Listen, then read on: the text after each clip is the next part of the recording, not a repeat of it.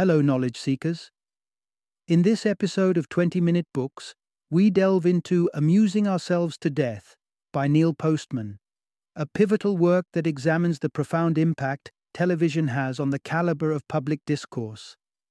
Written in 1985, this book asserts that America has transitioned from a society shaped by the written word to one dominated by the allure of television and a penchant for entertainment, which in turn diminishes the seriousness with which we approach vital civic conversations. Neil Postman, the author, stands out as a distinguished social critic, communication theorist, and education expert. Over his illustrious career spanning four decades, Postman held a professorship at New York University and shared his insights through the publication of over 20 influential books, including The End of Education and How to Watch TV News. Amusing Ourselves to Death is essential reading not just for media scholars, communication theorists, and philosophers, but also for anyone keen on the dynamics of public debates and the interplay between media and culture. It's an incisive text for newspaper journalists, devoted readers, and television viewers who are interested in the consequences of media evolution on public discourse and, by extension, on the very fabric of society. Join us as we explore the critical questions Postman raises about the content and form of our cultural conversations in an age of entertainment.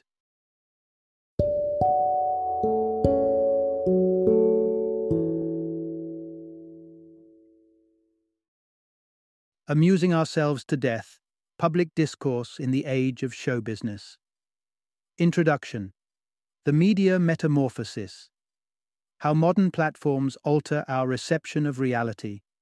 Imagine a world where knowledge is not a sip from the fountain of wisdom, but rather a barrage of brightly colored candies thrown at us at breakneck speed, sweet, instant, and ultimately unsatisfying.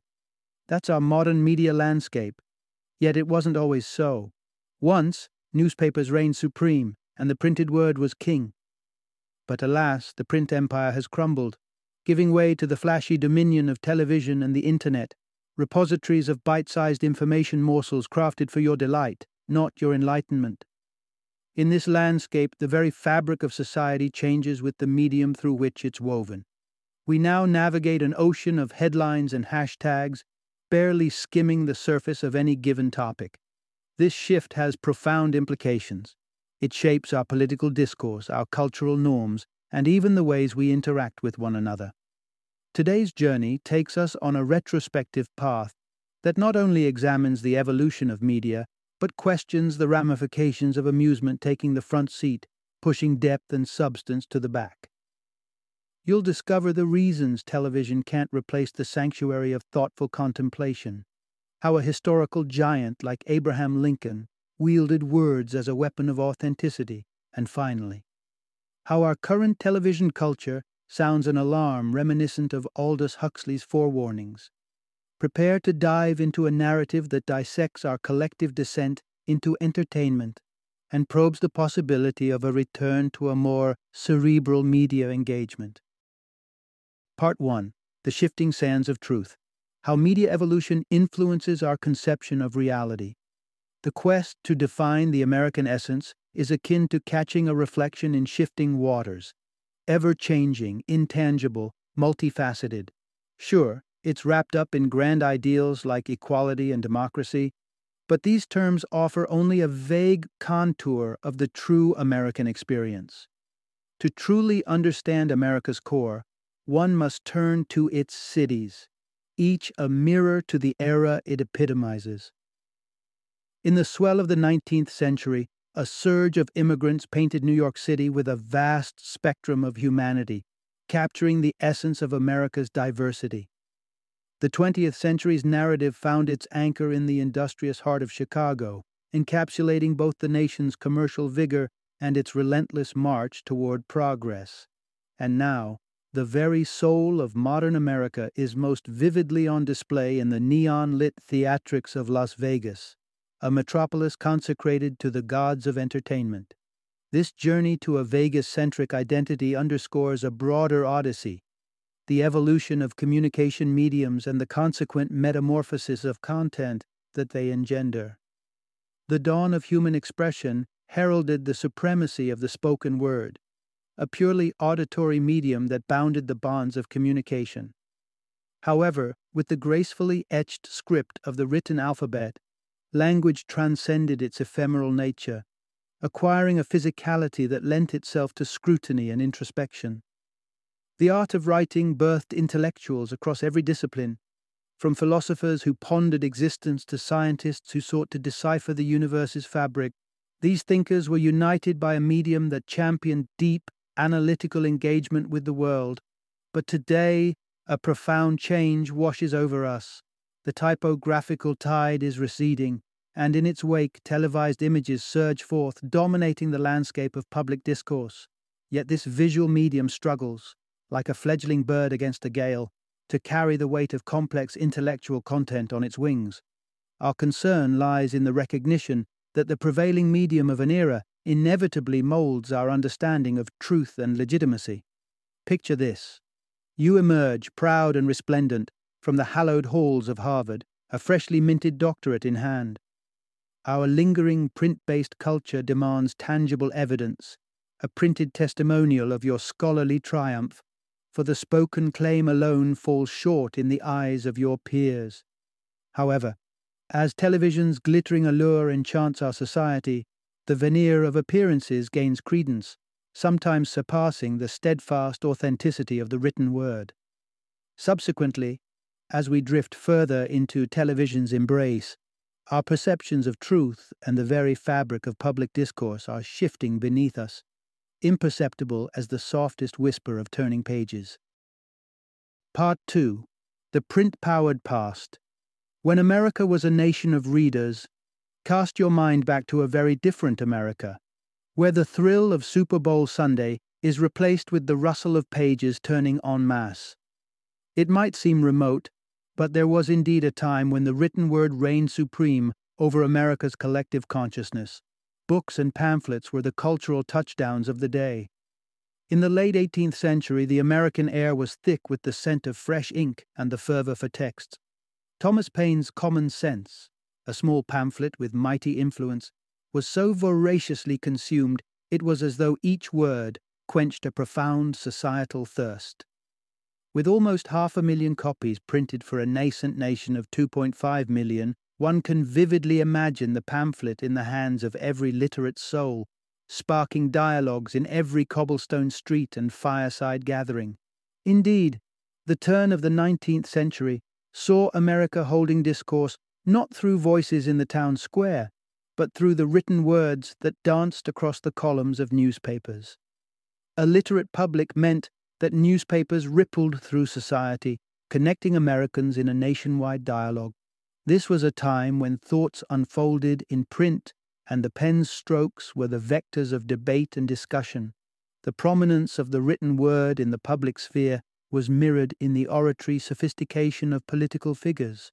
To illustrate, the presidential campaign of 1860 showcased Abraham Lincoln and his opponent, Stephen A. Douglas, locked in verbal duels that spanned hours, brimming with the linguistic intricacies of the written form. Their protracted speeches were not just oral presentations, but literary productions delivered aloud, laden with complex language one would encounter in the depths of a well argued essay. An interesting note about this literary epoch public figures, including presidents, were known primarily by their words, not their faces. Imagine a time when the president could pass by unnoticed, not a celebrity, but a civil servant whose value lay in the ideals he expressed and the written positions he defended. Today's landscape is starkly different, where a leader's face is instantly recognized and their words often secondary. This transition from a world built on the foundation of prose to one where the visual dictates our perceptions, highlights the evolution from an America intimately connected with the printed page to one beguiled by the luminescence of screens. Part 3 From Morse to Multimedia. The technological dawn of show business envisioned a time when the furthest distances information could span were bound by the tireless hooves of a horse or the chugging rhythm of a train. Communication was a marathon. Its speed was decidedly human. Yet, with a single invention, the telegraph, the game changed. Information was no longer shackled by geography. It could flash across continents, moving faster than ever before. Telegraphy was not just a technological marvel. It heralded an upheaval in the essence of communication itself. With this new rapidity came a new kind of content, instantaneous and fragmented. It defied the very nature of conventional information. The telegraph had little regard for context or consequence. Its missives were quick and ephemeral. One could hear about Princess Adelaide's illness across the ocean as swiftly as if she were a local, but the why and what next was lost in transmission. Henry David Thoreau predicted the triviality that would come with such swift exchanges. His words now echo as an uncanny prophecy of our current information climate. The telegraph's snippets, laden with facts but devoid of depth, stood as a stark contrast to the richly contextual narratives woven into the fabric of print media. Alongside telegraphy, the mid 19th century also bore witness to photography's ascent. These two entities danced in syncopation to the beat of an emerging modern culture. If telegraphy was the rapid rhythm, then photography was the compelling visual allure that captivated the masses. By the century's twilight, the credo, a picture is worth a thousand words, cemented itself in the psyche of advertisers and publishers alike. Thus began America's gradual pivot from the definitive black and white of print to the nuanced grays and vivid colors of the photographic lens. The act of reading to comprehend gave way to the instinctual immediacy of seeing to believe. Though a photograph, much like a telegraph, offered fleeting snapshots stripped of their broader tapestry. As kindred spirits, telegraphy and photography laid the cornerstone for the era of spectacle, an epoch in which context diluted information swirls in a ceaseless cyclone of entertainment. This very ethos of dislocated information reaches its zenith in the world of television, a realm where context is not the hero but a forgotten relic in the tapestry of modern narratives. Part 4 When Screens Dictate the Narrative The Transformation of Discourse into Entertainment. Think of the moment when the light bulb was seen as a novelty, a flameless candle, if you will, or when the first cars were seen as speedy steeds.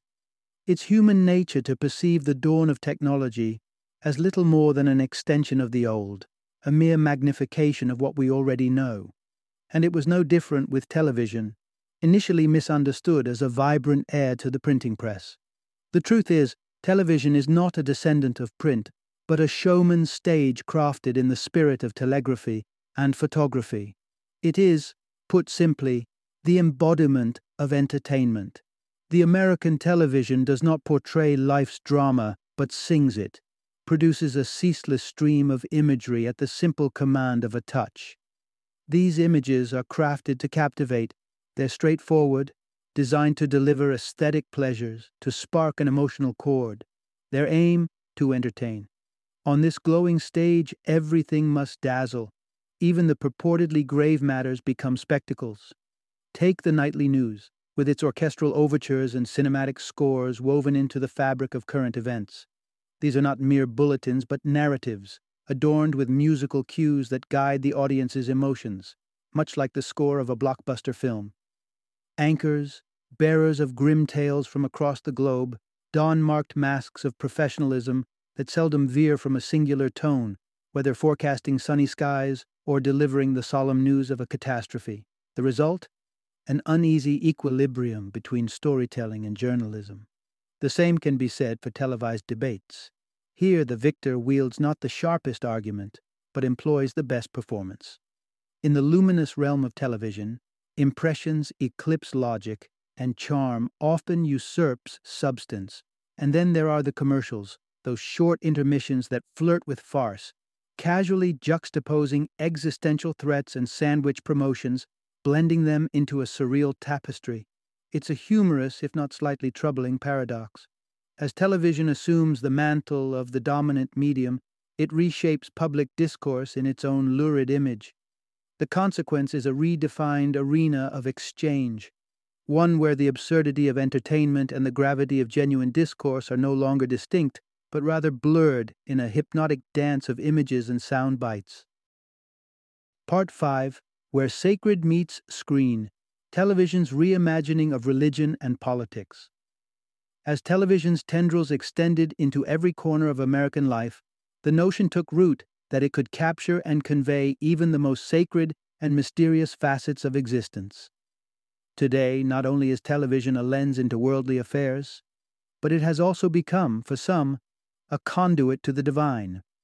And so emerged the spectacle of televised religion, a diverse array of programs and televangelists, each claiming a pixelated path to spiritual enlightenment. Yet, television morphs the holy into entertainment, much like how it reframes the news into an engaging production. The error is to equate the televised with the sacred rituals of a church. Television's regular dalliance with the profane, be it betrayal, violence, or sin, erodes its capacity to be a vessel for the sacred. Bereft of an aura of mystique, the religious experience on TV inevitably loses its depth in lieu of genuine sanctity, television compensates with captivating visuals. Religious shows don elaborate sets including flower arrangements, glistening fountains, or harmonizing choirs, a feast for the eyes and ears, if not the soul. This medium spares not even the realm of politics from its theatrical inclinations. Take Ronald Reagan, who foresaw the confluence of politics and show business even in 1966. With his ascent to the presidency years later, his words proved prophetic, but only within the context of television's dominance. On the screen, politics distills down not to ideological commitments, but to the charisma and image of the candidates, fueling the misguided notion that appearance equates to ability and virtue. Equally transformative has been the impact of advertising on political discourse. As television birthed the 30 second political commercial, so too was birthed a culture that esteems the succinct over the substantive.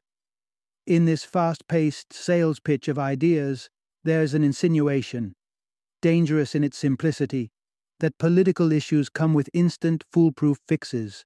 In television's brightly lit studios, both religion and politics dance to the same tune one of showmanship over substance, of sensation over sanctity, as TV waves crash against the shores of these ancient institutions, they reshape them into forms unrecognizable to the contemplative mind, forms that entertain first and inquire second. Part 6 The Screen's Lesson Plan Television's Impact on Education and a Huxleyan Caution. In today's world, the glow of the television screen competes fiercely with the school chalkboard, with children absorbing as much if not more, from their time with remote controls as they do with textbooks. It's as if television has become an informal curriculum, a daily lecture for attentive viewers of all ages. Yet, what television imparts is a vastly different philosophy of education, one that is as constrained as it is constraining. All television content, even when it seeks to educate, adheres to a trio of unwritten rules. Firstly, it must be digestible with no prior knowledge assumed. Continuity and sequence, those stalwarts of traditional education, are abandoned. Television has no patience for the meticulous, step by step journey through arithmetic leading to the mastery of algebra. It lacks the luxury of time for a structured lesson. Secondly, television peddles the illusion of instant understanding. No effortful studying, no laborious memorization, no grappling with complex concepts, no perseverance through intellectual challenge. These are absent in the television classroom. Thirdly, the storytelling format prevails. It replaces rigorous arguments, hypotheses, and reflective discourse with narratives designed to entertain, not educate. The resulting philosophy is not education at all, but rather a type of entertainment that poses as knowledge, creating an impression of learning without the substance that should underlie it. Yet paradoxically, the very existence of such shallow infotainment could be television's inadvertent service to society, as a haunting echo of a Huxleyan warning. Aldous Huxley, in his prescient novel Brave New World, portrayed a society enraptured by technologies that anesthetized critical thought and drowned truth in a deluge of trivia. Under Huxley's pen, culture was reduced to a hollow mockery. as television redefines public discourse, whether in politics, education, or religion, into variegated shades of entertainment, such warnings no longer seem the fabric of mere science fiction. Facing this flickering form of discourse, we would do well to heed the cautionary tale. Television's growing influence invites us to consider the prospect that America, wrapped in its televised cloak, might inadvertently drift towards Huxley's imagined dystopia. It is a call to preserve a culture where depth, thought, and substance remain at the core of public conversation, lest we find ourselves living within the pages of a world we once read about as fiction. Final summary The rise of television has unfurled the red carpet, not to the realm of wisdom, but to the dazzling empire of show business. Embraced by the masses, the once passive act of consuming information has become akin to an audience's nightly pilgrimage to a theatre of screens, a place where every act, from the sacred to the civic, plays out as entertainment. In classrooms and living rooms alike, television channels its philosophy, replacing the sequential rigor of education with the immediacy of visual anecdotes. Politics, too, has donned the guise of performance, with leaders transformed into actors on a public stage, their worth measured by applause meters rather than substantive debate. Like an omnipresent pulpit, television bestows sanctity upon the profane, morphing religious worship into televised pageantry. From hymns to commercial jingles, the sacred and secular intermingle in an unholy alliance. And yet, beneath this tapestry lies a profound warning one drawn from the pages of Aldous Huxley's Brave New World. This amusement infused culture, with its continuous erosion of contemplation and critique, inches ever closer to a future where influence and intention are diluted in a sea of distractions. If this narrative remains unchecked, the feared dystopia Huxley envisioned could crystallize into our reality. It falls upon us to be vigilant, to discern the thread of performance from the fabric of truth, and to foster a world in which thoughtful discourse holds dominion over the enchanting allure of the spectacle.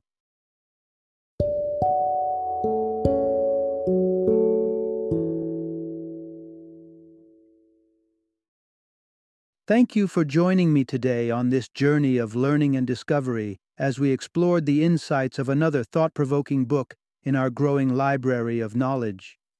If you've enjoyed our time together, Please take a moment to follow our podcast, give us a five star rating, and share 20 minute books with other knowledge seekers. Your support truly means a lot. Don't forget to join me again in the next episode, where we will delve into another enriching book. Until then, happy reading and happy listening.